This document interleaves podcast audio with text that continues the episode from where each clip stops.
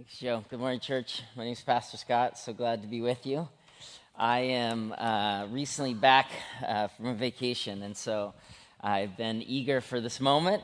Uh, let me pray, and we will begin. Lord Jesus, thank you so much for the gift of gathered community. We're mindful this weekend, Lord, of uh, the legacy of Dr. King and his impact into our country. And Lord, we're also mindful there's work yet to do. Uh, we gather today, Lord, under your scriptures. We gather today, Lord, as men, women, uh, old and young, left and right, uh, centering around what we agree on.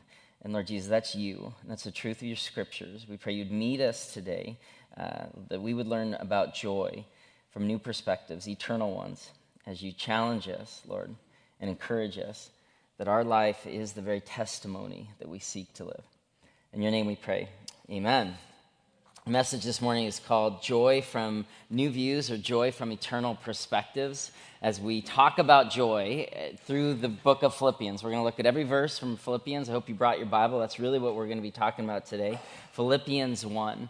Uh, new views. Uh, just I mentioned recently getting back from vacation. We got an opportunity to fly. We flew out of Bellingham. Long story, but flying out of Bellingham, we we left through the clouds. And as my little guy, who's five years old, as we you know kind of went through the gray and then the clouds, and then popped into the clear blue dawn sunrise. My little boy was just giggling at the change of perspective.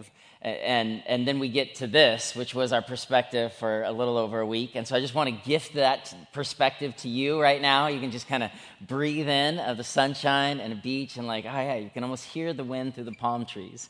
Uh, the reality is that uh, we hunger for a different perspective.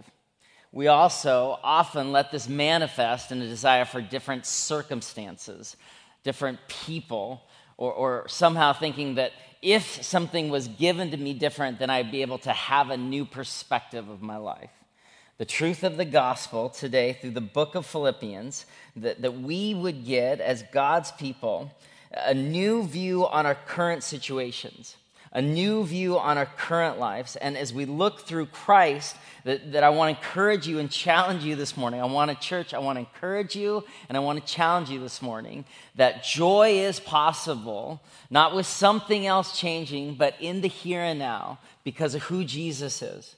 And because of who Jesus is, Christ wants to encounter us and give us a new perspective, a new lens, a new way to look at the life we live right now. That's a primary message from Philippians. 15 times in this book, Paul talks about rejoicing or taking joy. Either, either the, the, the Greek uh, noun, chara, or the verb rejoice 15 times in this little book. It's about finding joy in the midst of the very darkest of situations. Last week, Pastor Richard teed this up for us. He talked about Paul, who's, who's in jail for his belief about Christ in the very darkest of situations. Paul is able to continue to preach joy.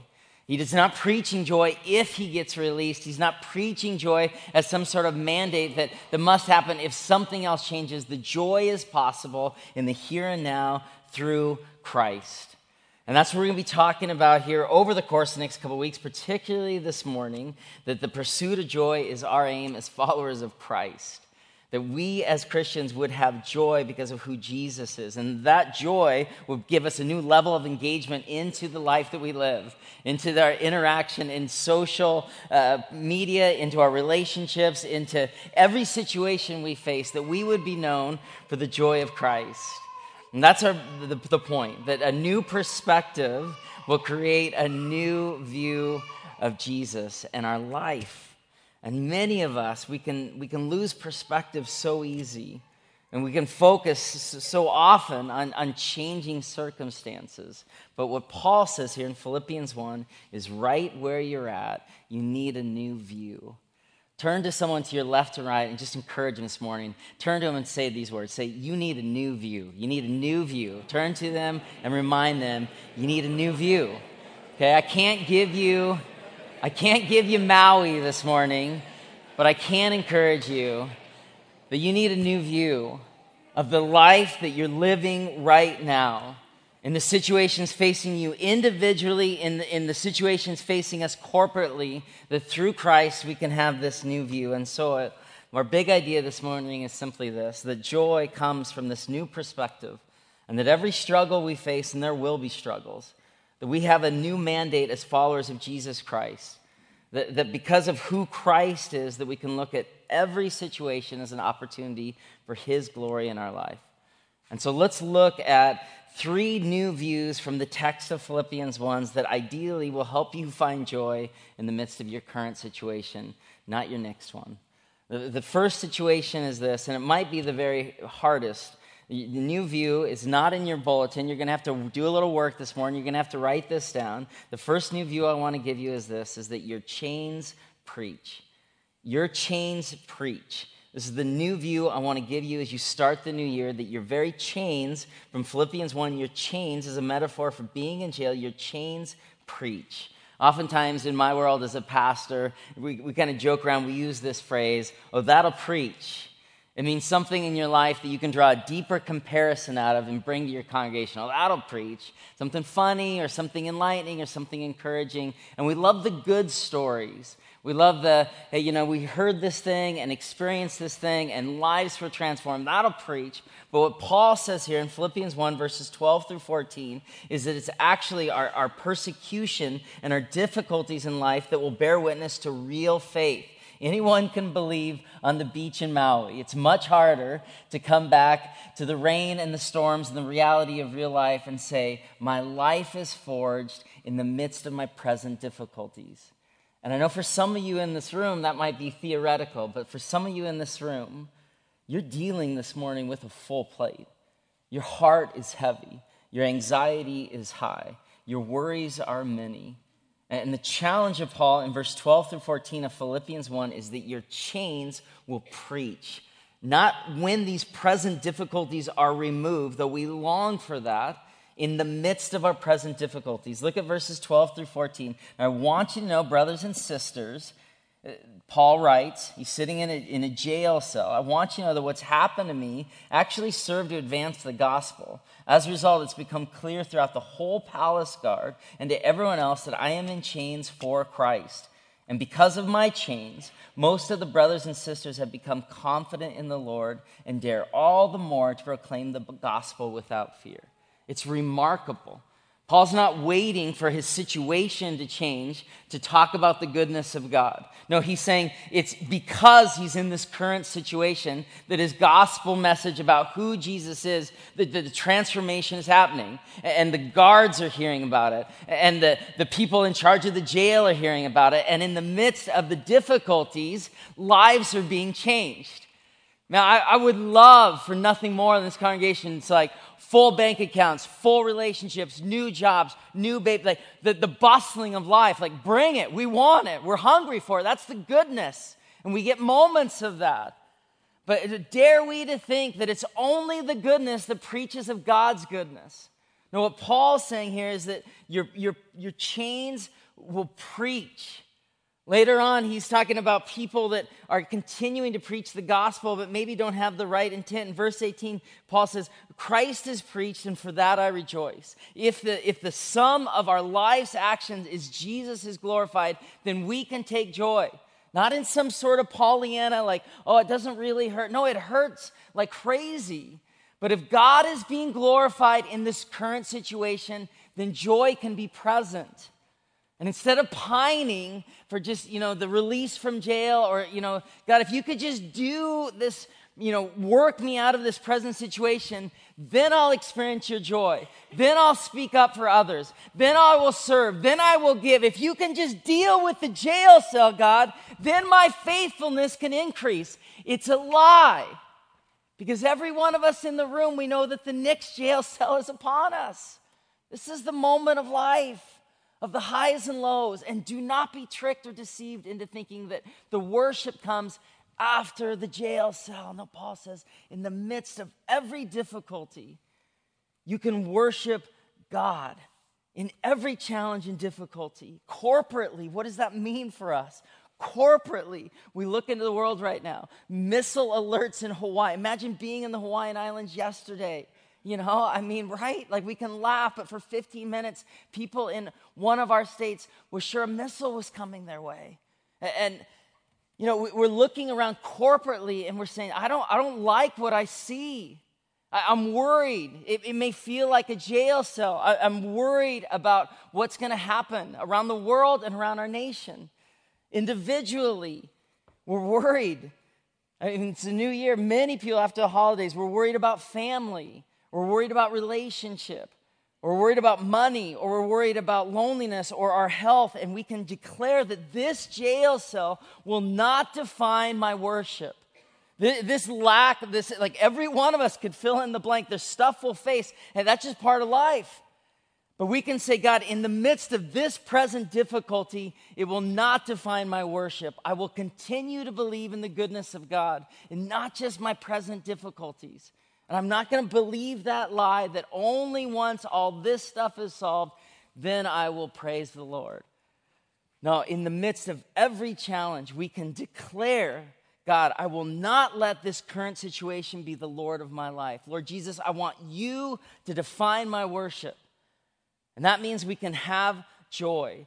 James says this in James 1, verses 2 and 3 Consider it pure joy, my brothers and sisters, whenever you face trials of, in, of many kinds, because you know that the testing of your faith produces perseverance.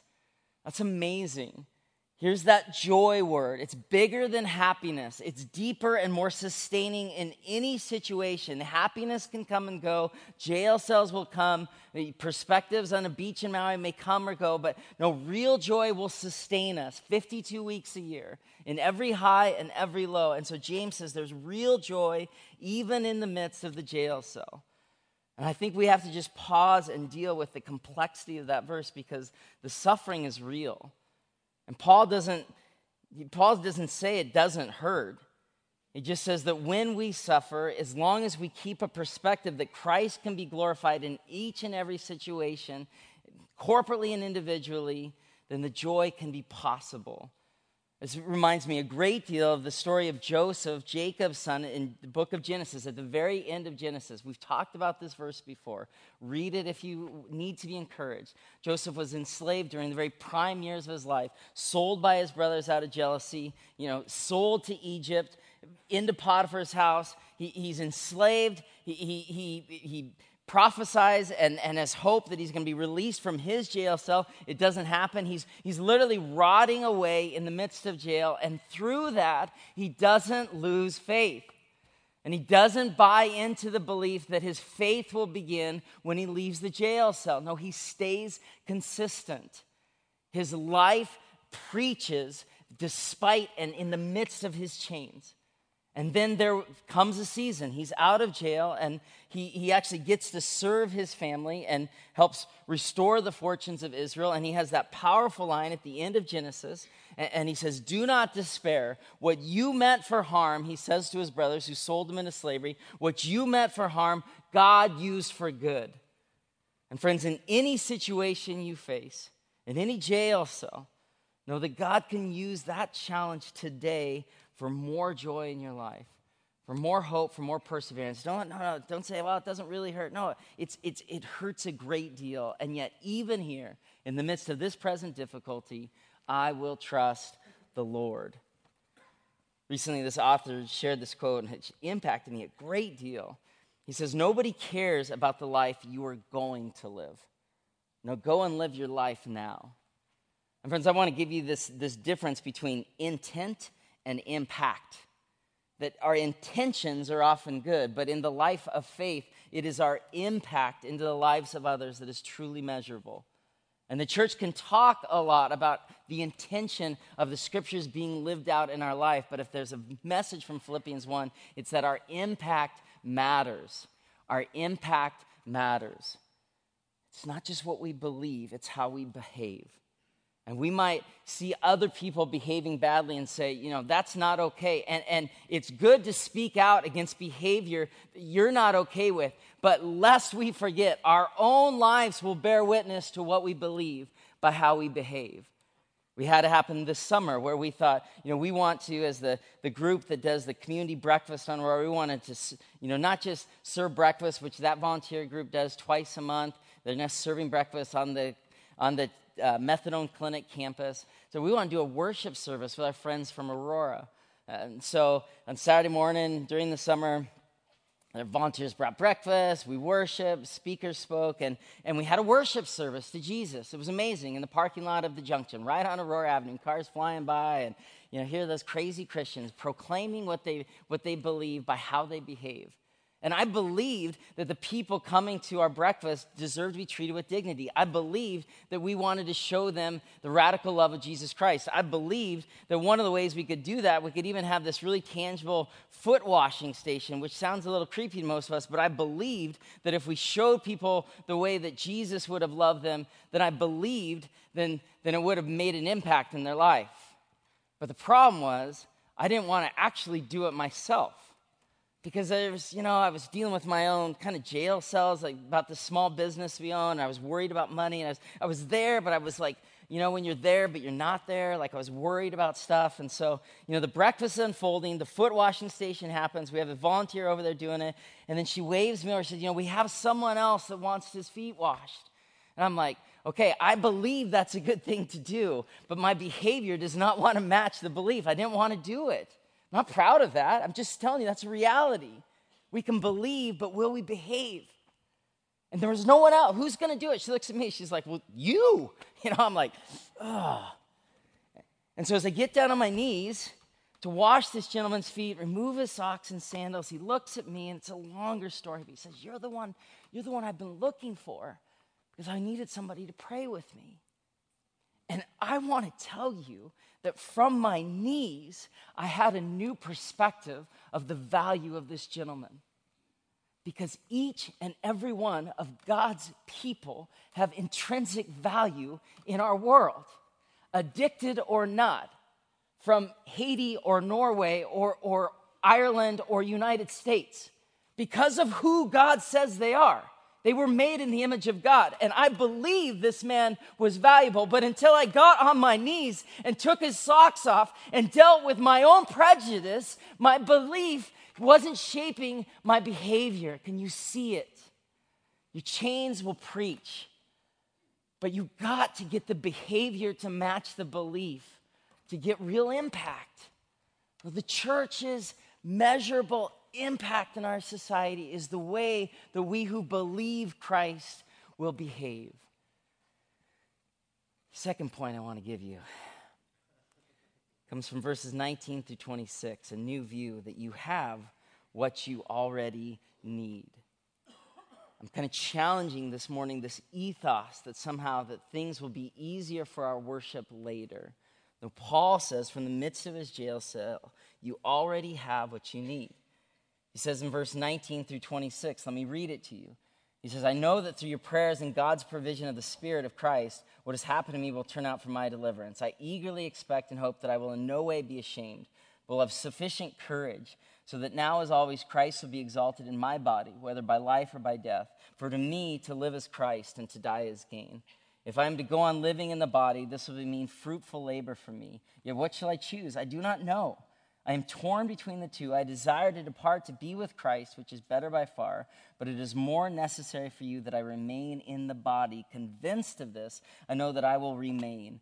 And I will continue with all of you for your progress and joy in the faith, so that through my being with you again, your boasting in Christ will abound on account of me. What is Paul talking about? He says in verse 19, I'll rejoice in what I already have I have the prayers of the people, and I have the gift of the Holy Spirit. And if you are in Christ this morning, if you said, Lord Jesus, I want you to be the Lord of my life, whether that's been for 50 years or for 15 minutes, you have the gift of the Spirit that you're willing to release into your life. And, Paul says, If you're praying for me and the Spirit is empowering me, I, have got, I've got to, the courage I'll need.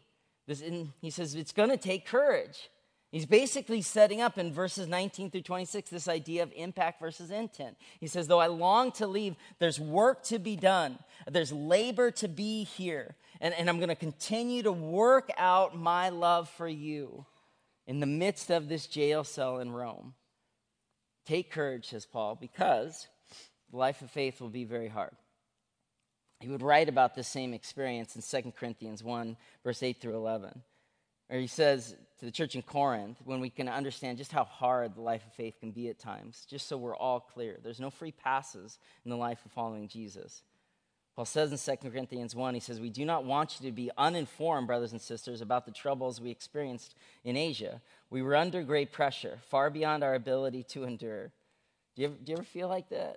You ever feel like you're, you know, enduring far beyond your ability? No, I do. So did Paul. He said, So that we despaired even of life itself. Indeed, we felt we'd received the sentence of death, but this happened that we might not rely on ourselves, but on God, who raises the dead. He has delivered us from such a deadly peril. He'll deliver us again. On him we've set our hope that he will continue to deliver us as you help us by your prayers. And then many will give thanks on our behalf for the gracious favor granted in the answer to the prayers of many. Well, said one scholar about this passage that his belief in God never wavered, but his feelings came and went. Because this is the life as a Christian. You will face amazing difficulties and you will face challenges at times that will steal your happiness but cannot detriment your joy. There's this challenge that Paul sets up that we get to receive as God's people. That we can live like we know we won, but we will work as if the outcome is still to be determined. Paul, over and over and over again, he reminds the people of God that because of the grace of God, that the work is already done. And yet, Paul, from that new perspective, it engages him deeper with the work of reconciliation, the work of preaching the gospel, the work of justice. So, the challenge for us as Christians is to believe we have won, to believe if we have the grace of the Lord Jesus Christ inside of us, that, that we're good, and yet work as if it has not yet been determined from that place of God has saved me, but I want to I want to step into this challenge that my my impact in my life will be when my behavior matches my beliefs. Paul says it will be difficult, but there is work to be done in how you live. I will continue with all of you, he says in verse 5. What do you continue to do? How does your life live out your beliefs currently?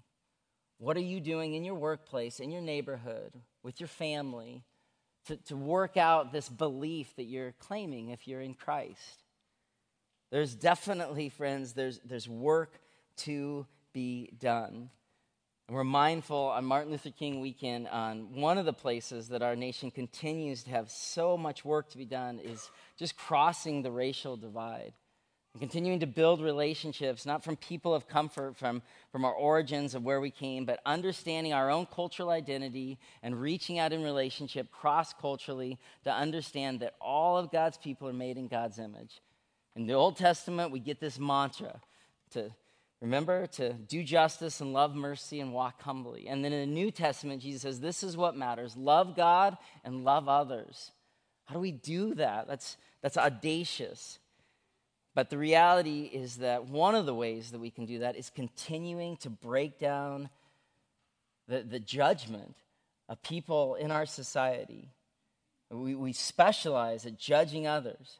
And the gospel is calling us that through the gospel of Christ to, to love other people so that Christ would be made known in their life people that look different than you, that act different than you, that, that even believe different than you, that you act with mercy with them. It, it's not putting you into a place of deference, it's actually putting you in a place where Christ can be glorified in their lives when you live out mercy. You may or may not know that I'm the leader of Justice and Reconciliation Initiative for all six campuses, and kind of have my hands full. Recently, I got an email from, from someone who I respect a great deal from our congregation, and he just simply said this He says, I'm not sure that anything we're doing has worked in regards to race, in regards to moving the needle with judgment and persecution of our women, in regards to honoring human life. He's like, I'm not sure anything has worked. And I'll confess to you at times, church, I, I'm not sure either. But we will not abandon the call to take these scriptures serious and to show God's mercy for all God's people and speak out when people are snuffing at the image of God in other people or, or, specializing not in the love of Christ but in some other judgment. And we will speak the words of hope. We will unify around the very center of our faith, which is Christ Jesus. It is the legacy of this church for over 100 years that we would major in Christ and so Paul says there's work to be done in every situation. May we continue to, to know as if the, the victory is won, but work as if it's still to be determined. Because the world is watching not what we believe, they're watching how we behave. I don't know if you saw the national championship game for football. I caught parts of it, but caught the end of it. Alabama against, help me, I thank you, Georgia. And in the game was something happened pretty unique as a football person. The, the, the, starting quarterback for the last two years at halftime for Alabama was benched. Benched. They were down 13 0. Seemed like kind of a radical move. And, and, put on the field was a, was a freshman, 18 months, or no, I'm sorry, six months out of high school. This guy, Tua Tagovailoa. Turns out, Tua Tagovailoa, nobody knew who he was. Literally at halftime, they were writing a Wikipedia page about him. Like nobody, nobody knew him on the sideline. He was the backup, but nobody really knew him. But then he goes in the game, he throws the touchdowns, he wins the national championship. And his interview at the end, he was all about Jesus. Friends, here's what's remarkable like they were writing the wiki page at halftime, nobody knew, but he knew who he was. He'd been practicing for years, both his faith in Jesus and this gift of football. What's the point? The point is that for many of us, it's halftime in our lives. And we can, we can act with confidence that Christ, if we're a believer in Jesus, that someday we'll know Jesus face to face, and, and that that way my, my security is, is, is secure. My salvation is secure, but my safety at times may feel in jeopardy, but my worship will not be compromised. And nobody is writing a Wikipedia page about you on the sideline, but be prepared. Be working out your salvation with fear and trembling. Like it, it's already secure, and yet Christ is calling us through this book of Philippians that the joy happens when our, when our actions match our beliefs and we become activists. We, we rise up. We become truth tellers and, and praising Jesus in our neighborhoods and in our workplaces and with our children and in our marriages and our dating relationships, where we're, in each and every opportunity, we're proclaiming the gift of God, not for something that I might have, but today believing I have what I need. That's a new view I want to give you. And finally, I want to give you this third new view that you will earn this day. You will live a life, says Paul where you will earn this day. You will live a life as a Christ follower where you will step into the calling that His grace has lived out in your life. At the end of chapter 1, verses 27 through 30, Paul says some of the most foundational words in the entire book. It'll be a major theme we'll come back to over and over again. Look at verse 27. It's a crux verse here. As you earn this day, look at verse 27 from Philippians 1. Whatever happens, says Paul, conduct yourselves in a manner worthy of the gospel of Christ. Whatever happens, whatever happens, your view isn't dependent on the bars of which the jail cell you face. No, whatever happens in life, in whatever goodness and whatever challenge, in whatever health crisis, and where you're at, in relationships, whatever happens, says Paul, your behavior must match your beliefs. Conduct yourselves in a manner worthy of the gospel of Christ. Now, for Christ followers, it's like, well, the gospel is simply this that I didn't earn anything. That Christ came and lived a perfect life and was nailed to a cross for my behalf so that as he shed his blood, I wouldn't have to shed mine. He, he made a way. And they laid him in a tomb, and three days later, he, he ascended and did ministry with his friends, and he rose to heaven, and he waits for us still. So I, my life is called to live as if Christ died for me, and, and live in such a way that, that Christ would be proud of my life. I can't earn anything. But I do know that whatever happens, my conduct must give glory to the gospel of Jesus Christ. We need a higher standard. We need a higher standard. And what's the standard? It's the gospel of the grace of Christ. People say, well, isn't that just kind of works righteousness that we're going to do more? No, we won't do anything to earn the gospel of Christ. We simply receive. But grace that doesn't change us, friends, is cheap and is actually not honoring God at all. Behavior not shaped by the gospel is all just about a works righteousness. If you're trying to earn your way to Jesus, there is a third way that the gospel would be lived out in our life with fear and trembling each and every day. Lord Jesus, today, make my conduct honoring of the gospel of your life and that his life would live in us, that we would earn this day, that we would receive the grace and live the truth, and that our actions would speak. Church, how do we do that? I want to encourage you to, to do here in January, do an audit of your life. Do some reflecting. Are you reflecting Christ in where you're at? Are you reflecting Christ in who you're with? Are you reflecting Christ in what you care about? Conduct yourselves in a manner worthy of the gospel. In 1 John 3, John, the, the, beloved of Christ, says this This is how we know what love is. Jesus Christ laid down his life for us. That's the gospel. I just mentioned that. And we ought to lay down our lives for our brothers and sisters. If anyone has material possessions and sees a brother or sister in need, but has no pity on them, has no mercy on them, has no compassion on them, how can the love of God be in that person? Dear children, let us not love with words or speech, but with actions and in truth. Not just intent, but impact. Not just belief, but behavior. A third way, where receiving the grace of Christ, it changes us dramatically where we would not be seeking our own safety, but trusting in the salvation of the Lord, that we would rise up. This is the time for the church to be full of Jesus and to be seeking to speak about the truth of Christ's power. And that, friends, won't bring a guilt trip, it will bring joy. It will bring joy for us. In the midst of this present situation, real joy is available through Christ. We spent a week on vacation, and for me, that get, that's an opportunity to read. So, read a ton this last week, and was really fascinated with a story I read on World War II. Even I would say I got some new views on World War II and Hawaiian history and, and, and everything that was going on, Japanese Americans, and uh, challenging time.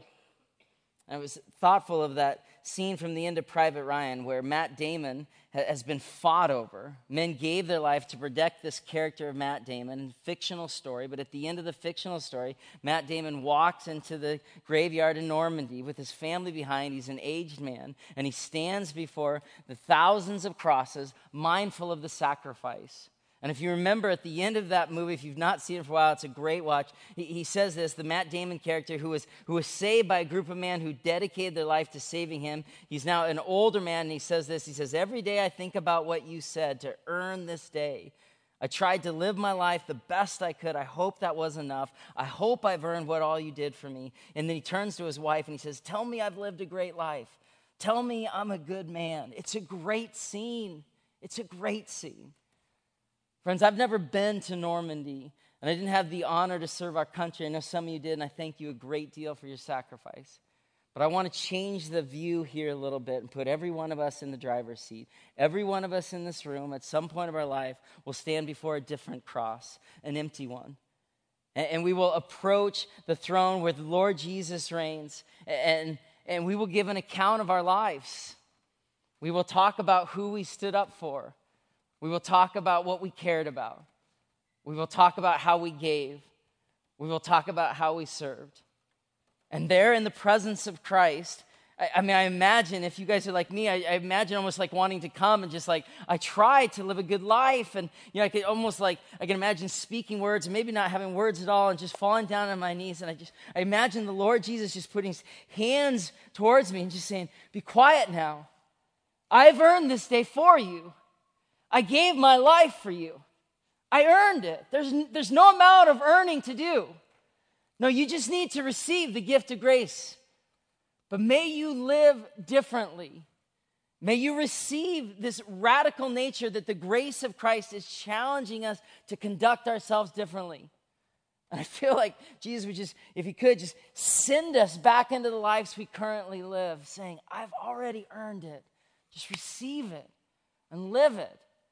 And know this third way that you are, whatever happens, called to live a life giving glory to Christ Jesus. Speaking up, acting out, loving justice, doing mercy, loving God, loving others, not earning anything, but receiving all of the joy that Christ has for you. The very best life is lived in abandon of our own desires. That the joy of the Lord would be lived in us as his people. Would you pray with me now? Lord Jesus, thank you so much for how you challenge and encourage us. Thank you so much for how you speak through your scriptures to us. Thank you so much that in the midst of a Roman jail cell, you had the audacity to speak into Paul's life and teach him the joy, real joy was present. Lord God, we're mindful of the jail cells represented in this room here this morning. Lord God, we know there are real people in this room that are feeling a great deal of heaviness or being enslaved into something they're trapped by. Lord God, would you, would you rain down your mercy in their life and free them from their present situations? Would you, would you give them hope in the midst of the difficulties they face? Lord God, would you make us a church that's practicing what we believe, that's loving those on the margins, that's speaking out for your goodness, that's believing that there is an impact to be made through the church? We all want to give up. We all want to give up.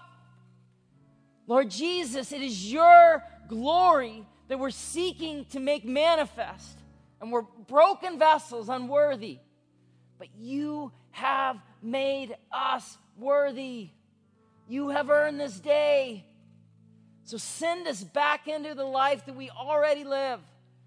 And teach us, God, how to, how to receive your grace and live your truth and and conduct ourselves worthy. And when we blow it, Lord, let us confess and get back to it. There's work to be done. But God, we're thankful for your call in our lives. In your name we pray. Amen.